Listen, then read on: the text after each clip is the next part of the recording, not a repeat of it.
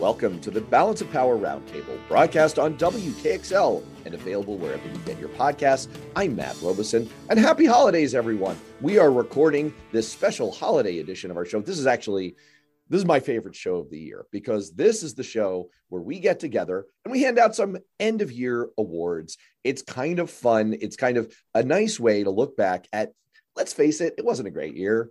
It, it was a bit much.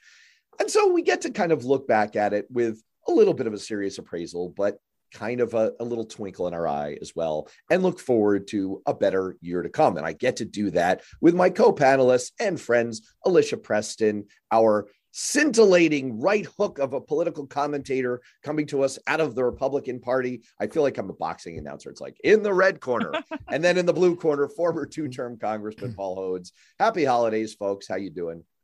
We're doing great. I could give you my Howard Cosell impression at this point because, believe it or not, Howard Cosell, for those of you of a certain age, is well remembered. For those of you not of a certain age, he was a legendary announcer of sports and things. He started out as a lawyer. And he lived in the same building as we did in New York City on the Lower East Side. Howard Cosell, he was a lawyer. He gave it up and became an announcer. Howard Cosell. And uh, he did boxing did I ever tell south. you the time I met Muhammad Ali in the Longworth House office building on Capitol Hill? You, no. I was walking out the door. I was walking out the revolving door. Muhammad uh-huh. Ali was walking in the door. I actually didn't recognize him at first. I recognized his wife of all oh, things. Well, and there. I look up and I had the wit to gather myself quickly and look him in the eye and say, Hey, champ. He gave me a little smile. You know, he had Parkinson's at that point, so he, he didn't have a lot of control of his face, but he gave me just a little bit corner corner of his his, his mouth, and it was it was amazing. It was amazing. All right, all right. Cool. amazing. We're, okay. we're way off track. Pretty Here cool. we go. We're going right. to do awards. Here are the ground rules. The ground rules are I'm going to read out a category. I'm going to give some nominees, but our panelists are allowed to add nominees of their own. And then mm. everyone will choose their winner in each category for the year. This is kind of a blend of the ESPYs. We have kind of a sports approach to this with the Oscars, with, I don't know, uh, people's sexiest man alive. So here we go. Mm. The awards for 2021 on the Balance of Power Roundtable. First, most valuable player on the Democratic side. Here are the nominees US President Joe Biden, US Senator Joe Manchin, US Senator Kyrsten Sinema, Speaker of the US House of Representatives Nancy Pelosi, and Budget Chairman and recent guest on Beyond Politics John Yarmuth. Folks, mm-hmm. is that the right list of nominees, or do you want to add anyone? And then let's let's discuss who are who are the MVPs on the Democratic side. Is that right? That's a pretty good list. That's a solid list. It's solid. All right. Who wants to take the first argument? Alicia, I know that you're kind of you're boxing out of the red corner here, but who do you think is the MVP on the Democratic side? Who's your winner? Well, who I choose will not surprise you, the why might. I choose Joe Manchin. And here's why. Not just because he went my direction with the big bill, but because he did a good deed for the party by, um, as we discussed last week, by torpedoing Build Back Better. But he also demonstrated that you can and you should stand against your party and for your people, no matter what letter you've got next to your name. And for that courage, he wins.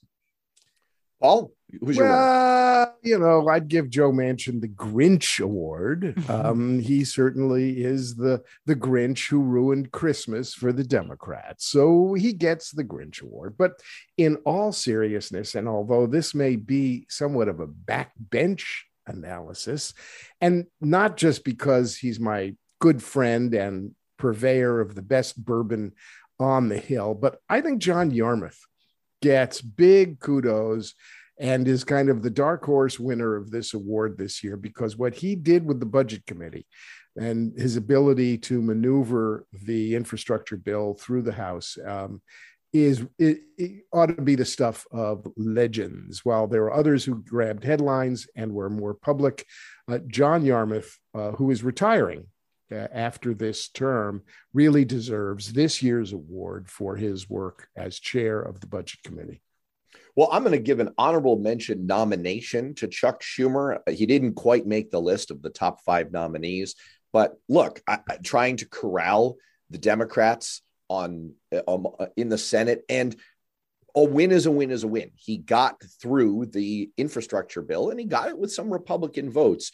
So he could have crept onto the list. He just didn't quite make the cut. But for me, the winner on this list is actually Nancy Pelosi. It's not easy to oversee a Democratic caucus with such a wide range of approaches and ideologies. You have to manage, you know, the Ilhan Omers and AOCs of the world alongside the Josh Gottheimers and Abigail Spanbergers. And she has led historic achievements. I hope that this is sort of a pinnacle, a, a kind of going out on top type moment for her because I don't think the Democrats are going to be in the majority when we do this show in a year. But for now, there are historic legislative accomplishments. Nancy Pelosi made them happen. So for me, Nancy's the winner. All right, let's flip the tables. Let's go to the Republican side and let's choose a most valuable player among Republicans. The nominees are Donald Trump. I could say former President Donald Trump, whatever. We all know who he is. U.S. Senate Minority Leader Mitch hmm. McConnell, Congresswoman Liz Cheney, House Minority Leader Kevin McCarthy, and former U.S. Vice President Mike Pence. Paul, I'll let you go first on this one since you're coming out of the left corner. What do you think? MVP on the Republican side. Any nominees you'd like to add? And who's your winner? Well, I mean, I'd like to add Marjorie Taylor Greene um, because she really is so emblematic of the of the modern Republican Party. I mean, she is the she. Well, I, I won't I won't go into what I was about to say, which was politically incorrect. But she really is the the the emblem of the current Republican Republican Party. But she's not on the list. But I think she ought to be that said, um, this is a fascinating list of, of, of folks. Um, uh, yeah, and you know, I'm I'm I'm I'm I'm sort of at a loss. What did, was Representative Kinzinger on that list? He was Kinzinger was not on the list. You want to put him on the list? Put him on I the want list. I want to put Kinzinger on the list, and I want to put um, Kinzinger on the list because there's there's there's a he gets an honorable mention for me but i'm going to give this award this year to mike pence because as as conservative as he is as much as i disagree with his with his politics he um he did the right thing and ultimately, for a year end award when our democracy is at stake, somebody who did the right thing under the threat of violence and uh, recrimination, and who still has the guts to come to New Hampshire and and say and basically say he's running for president, I think he gets I think he gets the award this year. All right, Alicia, what do you think? Any additions? Well, before, before I give my answer, I would like to note that Marjorie Taylor Greene is not the majority of Republicans now, nor ever, and she's a loony toony toony. And um, I would kick her out of the club if it were actually a club, and we could do that. But that let's be clear, you would shoot her out of a cannon if you could. I, I would absolutely shoot her out of a cannon if I could get her right. far away from anything associated with anything I'm associated with on any given day. So uh, I too give it to Mike Pence. Look, for the same reason I said Joe Manchin on the Democratic side. Um, not that there's anything constitutional that Pence could have done on that January 6th day, but he could have tried. He could have commented about it. He isn't just a Republican. He was the vice president of the president of the United States. And I mean, confirming, you know, going through the process of confirming those votes, he ousted himself from a job. Um, it was the constitutional thing to do, but moreover, with his words, with his actions, with with his refusal to entertain the insanity, um, he showed himself to be a noble man doing the right thing, regardless of his political party or his immediate boss. You know, I have to give that's great argument. I have to give some honorable mention to Mitch McConnell here. I, I, don't agree with anything about the man um, down to his haircut. But I do think that the haircut is bad. I don't know what's going on there, Mitch. yeah, but it is it, it is sort of undeniable that he's withstood the assault from former President Trump within his own party, and he once again he's He's like, after the apocalypse, there will be three things left on Earth cockroaches, Tupperware, and Mitch McConnell. He's a survivor. He manages to hold the Republicans in the Senate together. So, honorable mention to him. You guys are right. It's Pence. The answer is clearly Pence. He did something honorable and he may have saved our country. So, um, it, it's hard for him to not win this award. Let me just throw in a suggestion that my answer on this a year from now may change. It could turn out to be Liz Cheney. It might be that her participation in the January 6th investigative committee going on in Congress is posturing. It could be political positioning. It, it could be cynical. But if that committee actually ends up unearthing evidence of Donald Trump's role in the insurrection or high government officials' role in the insurrection and really brings to light an understanding of what went down on January 6th that leads to actual change and reform and a better direction in the future, then her participation as a Republican in that could be the most valuable thing and the most honorable thing that comes out of this year. But that's a let's wait and see. That one's that one's a Mitch McConnell stuck in the Tupperware. All right, let's move on. Let's move on. Best achievement in government. Now, look, for my libertarian friends out there, and of which I, I count several, I, I have honest to goodness libertarian friends.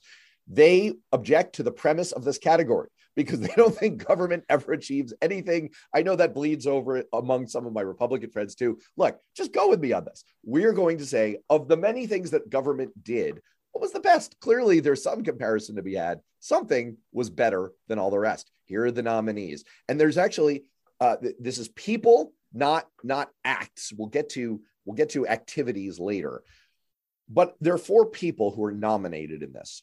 One is the Facebook whistleblower, Frances Haugen.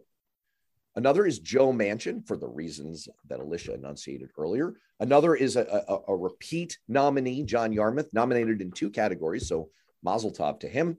And finally, we have a collective nomination for the 13 House Republicans who had the bravery to vote for and make the infrastructure bill bipartisan. And so they are collectively nominated for best achievement by a leader in government. Alicia, your turn to go first. Who did we miss among nominees and who's your choice? I don't know, but I join with your libertarian friends in rebuffing the category in large part because when you come with government achievements, there's so few to choose from. You can just pick every single one that thing that's been achieved and say, here's three, maybe four, and there you've got the whole category. So, that being said, I choose the 13 Republicans who voted for the infrastructure bill. Um, it was a good bill. It was a popular bill. It was a bipartisan bill until it wasn't. And politics overtook good governance. Uh, and they stood up and said, uh, well, they probably stood up and said, I can win re-election even if I vote for this. But then they said, so I'm going to do what my constituency actually wants and needs for our states and the infrastructure of our country, which is vital to literally every other aspect of trade and economy and consumerism in America. Paul? well, when I'm thinking about some of the achievements, I'm thinking, I am thinking about some of the legislative achievements. I'm thinking about uh, the fact that um, when Biden came in, he did, uh, he really took on the pandemic and uh, worked hard at, you know, worked hard at that. He's, I didn't hear his nomination, but in the end, because I think that the most pressing issue facing our country is uh, the uh, we're looking down the the tunnel toward the death of our democracy, and that in large part is due to the excessive partisanship that we're seeing. I I agree with Alyssa that the House Republicans who who had the courage to buck their party and buck the former president and buck Marjorie Taylor Greene, who is the emblem of the Republican Party. I think those House Republicans really deserve the award. for those of you, for those of you listening, by the way, all of us are in stitches at the idea that I said Marjorie Taylor Greene is the emblem of the Republican oh. Party after Alicia's full-throated and and and brilliant defense of of Republicans of conscience. But hey, but there you side go. question: MTG runs for president right now Oh, what percentage of the vote does she get in the Republican primary? Go. 43%. 17. Yeah, I mean, it's somewhere in there, right? Let's uh, okay. Who among us would make the first donation to that candidacy? Me. Me, yeah. me. Yeah. I, would empty my piggy bank. I'd, I'd, emp, I'd, I'd, empty my piggy bank and my savings, my 401k. I'd pour it all in illegally, of course, into Marjorie Taylor Greene's candidacy. You know, that's not a small promise because we're talking radio money here. So that's, uh-huh. that's pretty good there. Yeah, right. All right. Yeah. I, you know, I'm going to go off book for this, uh, for this award. and I, I, I, I can't believe I kind of we missed this in in the nominations. I actually think there's another. If we're going to allow collective nominations for groups of people, I am gonna remember when Time Magazine gave its Person of the Year, like they started going totally off the rails with it. Well, they went off the rails when they said, "Did they choose Elon Musk this year? What's wrong?" Yes, yes. they did. Remember when they chose the planet of the year? And they chose Earth. I mean, you're really straining at this point. But I'm gonna kind of go in that direction. I think it's no small achievement that we had the fastest vaccination campaign in American history this year, and it you know, partisans want to say, well, that was that was Joe Biden. He did all that. Well, he didn't. I mean, he did good things, but he he he didn't do all of that. And Donald Trump didn't create the vaccine. Although, you know what? You know, kudos to him for having Operation Warp Speed. That helped. That was a legitimately good thing that he did. He was working night and day in the factories. Come on.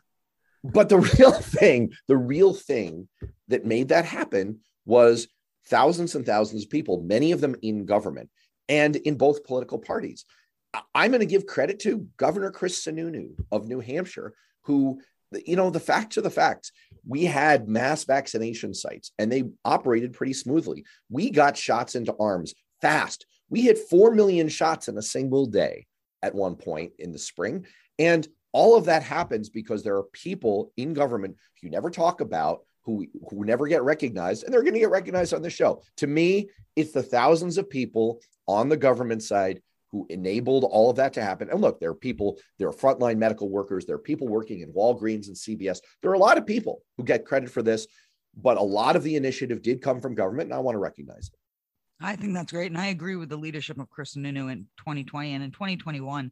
He's someone who too stood against, you know, a chunk of his political party and moved forward doing nonpartisan efforts in dealing with the virus and the vaccines that he thought was right for the people of New Hampshire. That's the kind of leadership we see in Joe Manchin, we saw in Mike Pence, and we do see in Chris Sununu. I think that he gave good press conferences but I think he was late. I think he was slow, and now I think he's ignorant. Well, look, I, I, I hear your point. Although I, at the end of the day, you know, it's like, it's like when we were playing our rivals when I was in college, and uh, we we'd be losing, and uh, the rival fans would chant "scoreboard, scoreboard." It's just very hard to deny the results, and the results were achieved. I mean, look, Kay Ivey, a, a Republican governor, you know, she, she should get an honorable mention here for coming out and urging the people of Alabama to go get vaccines and for setting up a vaccine delivery system. Was it perfect? No, but collectively, the scoreboard sort of speaks for itself. So the next category is news story of the year. This is a big one. The nominees in this category are the Capitol insurrection on January 6th, the American Rescue Plan, which passed in the House and Senate, was signed into law. The infrastructure bill, which also became a bipartisan bill, a significant achievement of this administration. The emergence of the Delta and then the Omicron COVID waves. The Virginia elections, which saw Glenn Youngkin defeat Terry McAuliffe. And the end of Andrew Cuomo's political career, we think, in his Me Too moment. Folks, what mm-hmm. nominees did we miss? And what is your selection? Alicia, why don't you go first? Obviously, it would be quick to say the Capitol insurrection was a huge, historic, terrible day for our country. And, you know, the after effects of it are still going on. But I'm going to go a different direction here. And I'm going to take one of your nominees and tweak it slightly and say ramifications of COVID because it is now that we're two years into this pandemic, it is affecting literally every aspect of our lives. Numbers are on the rise, changed how we're doing holidays, at least in my household. Um, you know, we're talking about boosters. Will there be a fourth? It's affected our economy drastically. It's affected our workforce dramatically. It's uh, again damaging and da- endangering our healthcare system to the point of people are being turned away for things that aren't immediate or life changing. Um, it has perhaps forever changed our way of life. And I think we can't underestimate that. And at the moment, and I can only speak for myself, uh, you know, many of us are still in the what does the future look like? Will our lives be back to normal? What is normal? And, uh, you know, we're starting to adapt and accept that life is different and may be in perpetuity. And I think you can't underestimate the significance of that, particularly because it's global. Now, Paul, what do you think? Um, Alicia presents a compelling argument for the pandemic as the as as the story of the year. Um, the pandemic um, and how we are dealing with it in this country, though, I think is tied inextricably to the the deeper discord and failures in our uh, current society and and because i think from a political standpoint um, the dysfunction that we're experiencing has a lot to do with the way the pandemic is being handled in this country and what's happening with it. Uh, I've got to go with the with with what the expected the expected response of the January 6th insurrection, which was a singular a singular moment in American history that I think should, uh, hopefully, will go down as um, as uh, a, a, stark warning about the path our democracy is on.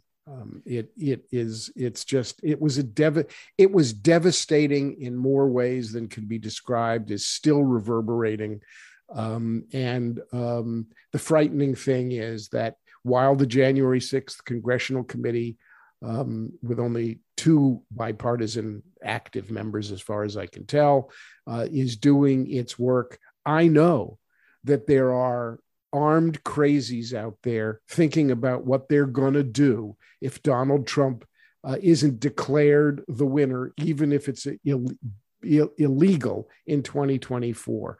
So the January 6th insurrection and the danger to our democracy are, for me, or the the stories together. It's the Jan- you know so the January sixth insurrection. Boy, you both make actually really good cases. I, I'm I, I'm I'm split. I I went into this thinking it's January sixth. Alicia's reasoning actually swayed me, and then Paul, yours your reasoning kind of swayed me back. I think the problem with this one is this could be very different in five or 10 years. We could look back on it and we could think about it. There's so many ways this could go. So I wrote an article in Newsweek two months ago where I said, you know, 2024 really, there's a high chance that that is going to be the end of, of democracy. I'm not exaggerating. You just look at the different possibilities for what could go down, and they're all extremely bad. And January 6th was the kickoff of all of that. It is possible that when my kids look back on this year, they will see January 6th as the more significant story. On the other hand, we're recording this during the build up to hopefully not too bad of a crest of an Omicron wave, but we don't know. We don't know. Is this a sign that the pandemic is becoming endemic and it's just going to kind of keep emerging in waves that are maybe more transmissible, maybe a little bit less deadly, and eventually this goes the way of the flu or the common cold? It's just a background fact of life. That could be, but there are also epidemiologists telling us that the basic math is look, if you have something that's four times as transmissible and even a quarter less deadly, the math just says that you're going to get just as many deaths as the original wave of COVID. That's that's just math. And you know, we might be heading into a future where we just, as Alicia was saying, face wave after wave. I don't know. I'm really split. I'm really, really split. Maybe I give this, there's just so much uncertainty. Maybe I give it by a nose, by a nose to the Delta and Omicron, just because I have hope. I have hope that we're going to not look back on January 6th, maybe a little bit more the end and, and think that that was the beginning of the end of American democracy. But I'm not sure. I'm honestly not sure. All right. Let's get on to this is a section of categories that I think are just fun. They're just kind of fun. Some of them are serious, but but they're fun. All right. The first one, I love this. You know, I have big problems with polling and public opinion research. I, I big problems. I wrote a whole article about this. You can look it up on Alternet. This category is the most interesting public opinion research finding of the year. I'm going to rattle a few off for you guys.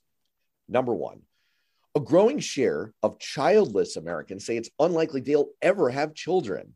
Some 44% of non parents ages 18 to 49, which seems like the group that could still become parents, most likely, 44% of them say it's not too likely or not at all likely that they'll have children someday, an increase from the 37% who said the same in 2018. I'd add to that that I just saw yesterday slowest population growth in America in recorded history last year. Uh, so that's that's one. That's that's one nominee. Another finding across 16 public opinion surveys in the spring of 2021, a median of just 17% of adults said democracy in the US is a good example for other countries to follow. 57% said American democracy used to be a good example for other countries to follow. That's number two. Mm-hmm. Number three, in just five years, the percentage of Republicans with at least some trust in national news organizations has fallen by half. It's a jaw dropping fall from 70% in 2016 to just 35% this year. Number four, women in the US are now more likely than men to have a four year college degree. Number five, most Democrats in the US now see voting as a fundamental right, while most Republicans view it as a privilege. It comes with responsibilities. And finally, number six, only 34% of US adults under the age of 30 now get TV through cable or satellite. Only 34%. That's down from 65% as recently as 2015. All right. What piece of public opinion survey research stands out to you as the most interesting story of the year, Paul Hodes? The last one that you mentioned, the fact that a younger generation is no longer tied to conventional media is important for so many reasons because the way we are living in an information age and the way we get our information and the way the and the way that information is delivered has more to do with all the other things that you talked about um, because it affects the way people think the way people act. And um, i therefore think that the there, there are massive changes coming um, and the, that example of where younger people are getting their information is one example of the massive changes that are coming. There's a huge shift coming in information in information technology. There are good shifts coming in technology around climate. Um, uh, but uh, ultimately, if from a physical standpoint, we're going to tackle climate change and deal with the existential threat that really overarches almost everything and should be the story of the year. Um, uh, the way the combination of information technology and renewable energy technology is the hope that we have looking forward. So, that's a slightly digressed way of talking about the fact that the younger people who get information in a totally different way are going to be drivers of innovation um, in the future. Alicia? I think all of these are very interesting.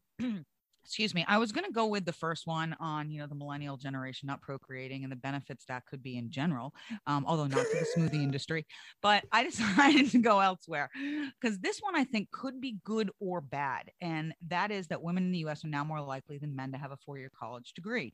What i mean by good or bad is it's great that women are getting a solid education it's great that we're promoting that and they're following through uh, and i very much support that but i've been worried about something for years for the last decade, we have been promoting young girls and women so much. I worry that we're tipping a balance between teaching them and young men that they're equal and teaching them both that females are superior. Because there are places we've crossed this line, and that's not healthy for anybody. That's just reversing the roles of generations ago. And are young men losing opportunity or self respect or self promotion because of this constant beating drum that women are superior. And it is something I've been focusing on for years. So that I think is a statistic to watch because while we want to elevate young females, we want to make sure we don't leave young men behind. Because Alicia makes a superior argument as a woman, I'm going to agree with her. Um, I, I do think that. Uh, yeah, I do think that that's the one that over time, and it's linked, is linked to the first one about the declining growth in the population because we see this all around the world as women gain education they they have fewer children. Um, and I, I look long term in terms of our society. I think the the growing trend of education for women and declining birth rate is probably what's going to shape our society the most. That's our pick. But we got to move on. We actually have to pick up the pace. So let's go to our next category. This is, this is a really fun one, the most interesting under the radar story that you may have missed with a lean towards science and technology because I'm a giant dork. All right, here we go. Um, number one, since it arrived on the scene, the gene editing technology CRISPR has been touted as a game changer for treating diseases. That's been very hard to make happen in reality. And now researchers in Cambridge, Massachusetts have tested a treatment based on CRISPR on six people with a rare disease. And they are able to edit people's genes live in the people and treat disease using gene editing technology. So that's that's under the radar story number one. Impressive. And number two, and I, I, told you we wouldn't be entirely serious about this. So number two, uh, scientists in Germany have achieved what many biologists and farmers thought impossible. They've toilet trained cows. Let's just move on. That's just that is a real story. I'm not making that up. Uh, number three, um, straight out of the movie Inception, researchers have had conversations with people who are dreaming and have been able to get them to answer yes or no questions and solve math problems right out of inception.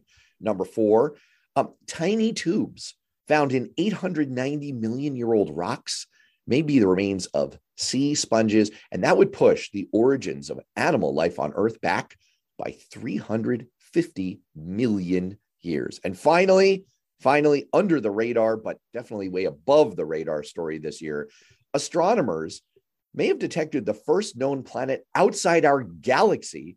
They have detected a planet in a galaxy 20 million, 28 million light years from Earth. All right. Any additional nominees and, and what's your winner, Alicia Preston?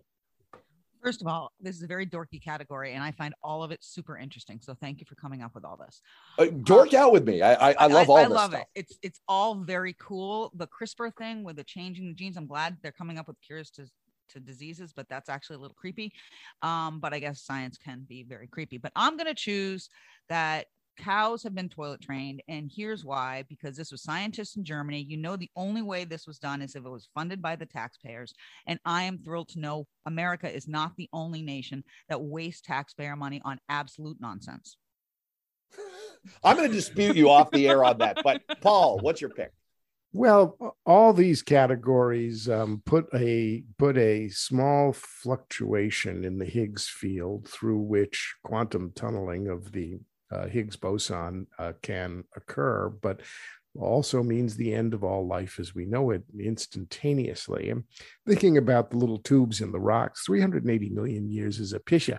It's a nothing. It's a minuscule amount given the kinds of, of trillions, gazillions of years that we're thinking of until the end of time and the end of the universe, which I've been reading about lately in Brian Greene's book until the end of time. And since I'm um, sci- science deficient, um, I haven't read all the uh, notes in the back, which really go into the mathematics, which I don't understand because I can't add anyway, um, which is why I became a lawyer and a congressman because I'm so terrible at math. But I do think that the startling, startling news about toilet training cows is one of the remarkable scientific achievements. It also has deep social implications uh, for the ability of, of scientists to exercise their art and their craft in, in, in rendering the impossible possible. And therefore, it gives me hope that the Republican Party will come back to its senses. If we can toilet train cows, we can certainly train Republicans to to to love to not crap all again. over. That's, that's that. There you go. Oh, exactly. You've done it again. I, look, I'm super. I'm super impressed with both of your arguments. Sort of. I don't know. I, I'm. It's my fault for putting the toilet trained cows out there as a nominee. Look, um, you, you, both make a great case. But maybe that's the winner. For me, it's CRISPR. It's got to be CRISPR. The fact that we could use this technology to actually like fight rare diseases and not just, you know, create all kinds of Frankenstein monstrosities, uh, which is what everyone's afraid of. That to me seems like a big, big deal. Big deal. So I go with CRISPR. Let's move on. All right. Here's a, here's a nice one. Here's a nice one as we kind of come to the tail end of the show. The best piece of good news. What's what's some good news out of 2021? Here are the nominees. More than 8.47 billion COVID 19 vaccinations were administered around the globe. Number two, scientists reveal that cheese isn't bad for you, really. Speaking out against unfounded rumors that cheese is evil, one scientist told Wired magazine there's almost no evidence that cheese causes weight gain. In fact, there's evidence that it's neutral at worst. Number three, a human mind was wirelessly connected to a computer, which is huge news, a breakthrough for paralyzed people, the removal of cumbersome wires that connects people's brains to artificial mm-hmm. limbs. Number four, China eliminated malaria. It's gone. In the 1940s, China reported 30 million malaria cases annually. In 2020, the country reported four consecutive years of zero indigenous cases of malaria. Now, story number five Donald Trump was banned from Twitter this year. Let's not forget that. That's, that's good news.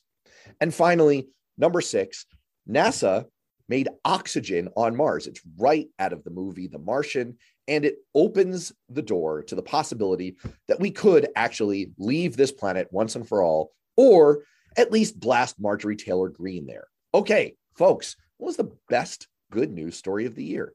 Paul, you go first. Oh, you know, the fact that Donald Trump was banned from Twitter was such good news. It was such a revelation. It was such progress for for a little bit of consciousness from this evil, these evil social media giants. And it had, and it was just so important to eliminate the endless reporting about what he was tweeting because it was driving me crazy. So I'm for me, my heart leaps with joy at the prohibition of Donald Trump from Twitter. All right, Alicia. I think the global vaccination rate is a great piece of news. I hope that grows, particularly here in the United States. I think the fact that a human mind was wireless connected, wirelessly connected to a computer, and what that could mean for people with various paralysis in the future is enormous and a fantastic breakthrough. Um, I don't care what China does. As for the others, I think space is great, and I'm not on Twitter very often. But the happiest I'm made from this list is the revelation about cheese because I love cheese. I love Havarti, Feta, Swiss, cheddar. Just bought Hoffman the other day for the first time. I literally love cheese and will put it on any food, even if it doesn't seem to go on. And at my age, 38, for the eighth or ninth time, you have to start worrying about, you know, cheese but now apparently I don't. Cottage cheese. Cottage cheese is so good, but you don't want to look like cottage cheese. So you got to be careful. Cottage now cheese is the to. neglected stepchild of the cheese family it with is. good reason. I, I, like on a Triscuit. It's really good. On a Triscuit. Oh my gosh. You're, you're with on a Triscuit with ketchup. Oh, oh, oh no, no, Maybe oh. a dollop of like jam. Yeah, you, you, know this. This is this is Ned Flanders nachos, right? It's it's cottage cheese on cucumber slices. Uh, I'm with you, Alicia. Human mind connected to a computer wirelessly. That's that's amazing. I I, I think I'm with that. Although, you know, just to be a little bit of a pessimist, I, I'm not looking forward to being connected to the matrix so that I can be a, a giant battery. But um, no, this but is that's what you may listen, already be. You don't know that's what a huge proportion of vaccine deniers are worried about that that the vaccine true. is actually implanting a chip that um, you know will will allow them to wirelessly connect to the government's um, uh, deep state computer and be controlled. I mean that that's that is what's going on people. So i thought that was 5g technology or something being do you remember there were there were the little chips put on the tips of the Q-tips that went up your nose in the early tests? I believe what it mm. was. Oh, boy! I thought they had to do with 5G technology somewhere. Yeah, it's the wireless connection. That's that's the winner. that's the winner. All right, final category. Final category. Who won the year? Uh, this is. I want to give a shout out to Bill Simmons and the Rewatchables podcast. This is a this is a ripoff of that movie podcast. Who won the movie? So here you go. Who won the year? Here are the nominees: Joe Biden, Joe Manchin, Donald Trump, Liz Cheney, and Nancy Pelosi. You can add if you want. Alicia, you get to you get to go first. Who won? I'm not giving it to a politician, especially not in the times we're in right now. Good. Um, go go off book. I think it goes to, and I can't come up with a better title for it, but the do-gooders, the ones we don't hear about, um, the ones we know of generally, like our healthcare workers, the people that volunteer at vaccine sites. But you know, there, there's a woman in Georgia who um, opened up her home for foster kids and took care of them, and then started an organization to help others do the same in these difficult times. There's a kid in New Hampshire who just took off a teenager to Kentucky um, on on the dime just to go help people who are dealing with the tornadoes. There's there's a kid, a 15 year old in Minnesota Minnesota who was working the McDonald's drive through and saw the customer choking on a McNugget, jump through the drive through window and save the woman. There's, you know, there's the guy that paid for my toll randomly. I didn't know the other day. And the, the toll worker told me he paid your toll and said, Merry Christmas those people affect our day-to-day lives in incredible ways. I mean, I have a smile on my face whenever these moments happen and we hear about them. So to the do-gooders everywhere, thank you and keep going. I, I really do appreciate all the do-gooders, and I, I think that's a wonderful sentiment to, to leave the show on. So I'm going to destroy the mood by saying that the winner this year is Mac Jones of the of the uh, New England Patriots because he gives us hope that the post Brady era is not just a vast wasteland of defeat, even though they lost to the Indianapolis Colts last week. Their record is surprising. His performance is exemplary. He gives me hope. My heart leaps with joy at the idea that there could be a new dynasty in the making in Boston with Mac Jones as quarterback. So I think he gets he gets person of the year. He should have been on the cover of Time instead of Elon idiot head Musk. And and that's all I'll say at the end of this year. Thank you, Mac Jones, for giving me hope. You know, honestly, uh, here's where you're wrong. Didn't Tom Brady win the year? He won the Super Bowl in this. We don't care about year. that. We don't he care. Won the seventh looking, Super Bowl. We're looking forward. And we're he, looking and he, forward. And he smeared it in everyone's face. And we're he smashed forward. a tablet last week when he lost. Yeah. And first time since 06, he was left without one point even. Wow. I mean, he, he he's got a temper. He he he thinks he's entitled. Mac Jones Mhm. is Mac Jones is on the rise. People, It's very hard for me to pick anyone other than Jeff Bezos, who left the scene at Amazon with, uh, uh, they literally can't count how many billions of dollars he has. He went to space. I, he that should have dude, stayed there. He should have stayed dude- I'm with there. Paul. I wish he stayed He should have Maybe he can- stayed there. colonize he's the doing moon. pretty well. And speaking of doing pretty well, so are we on the Balance of Power Roundtable, and we are all out of time. So thank you both for a tremendous year in political analysis and discussion and general good timery. And I want to wish all of our listeners on WKXL and out in podcast land a very happy new year. And we will talk to you next year.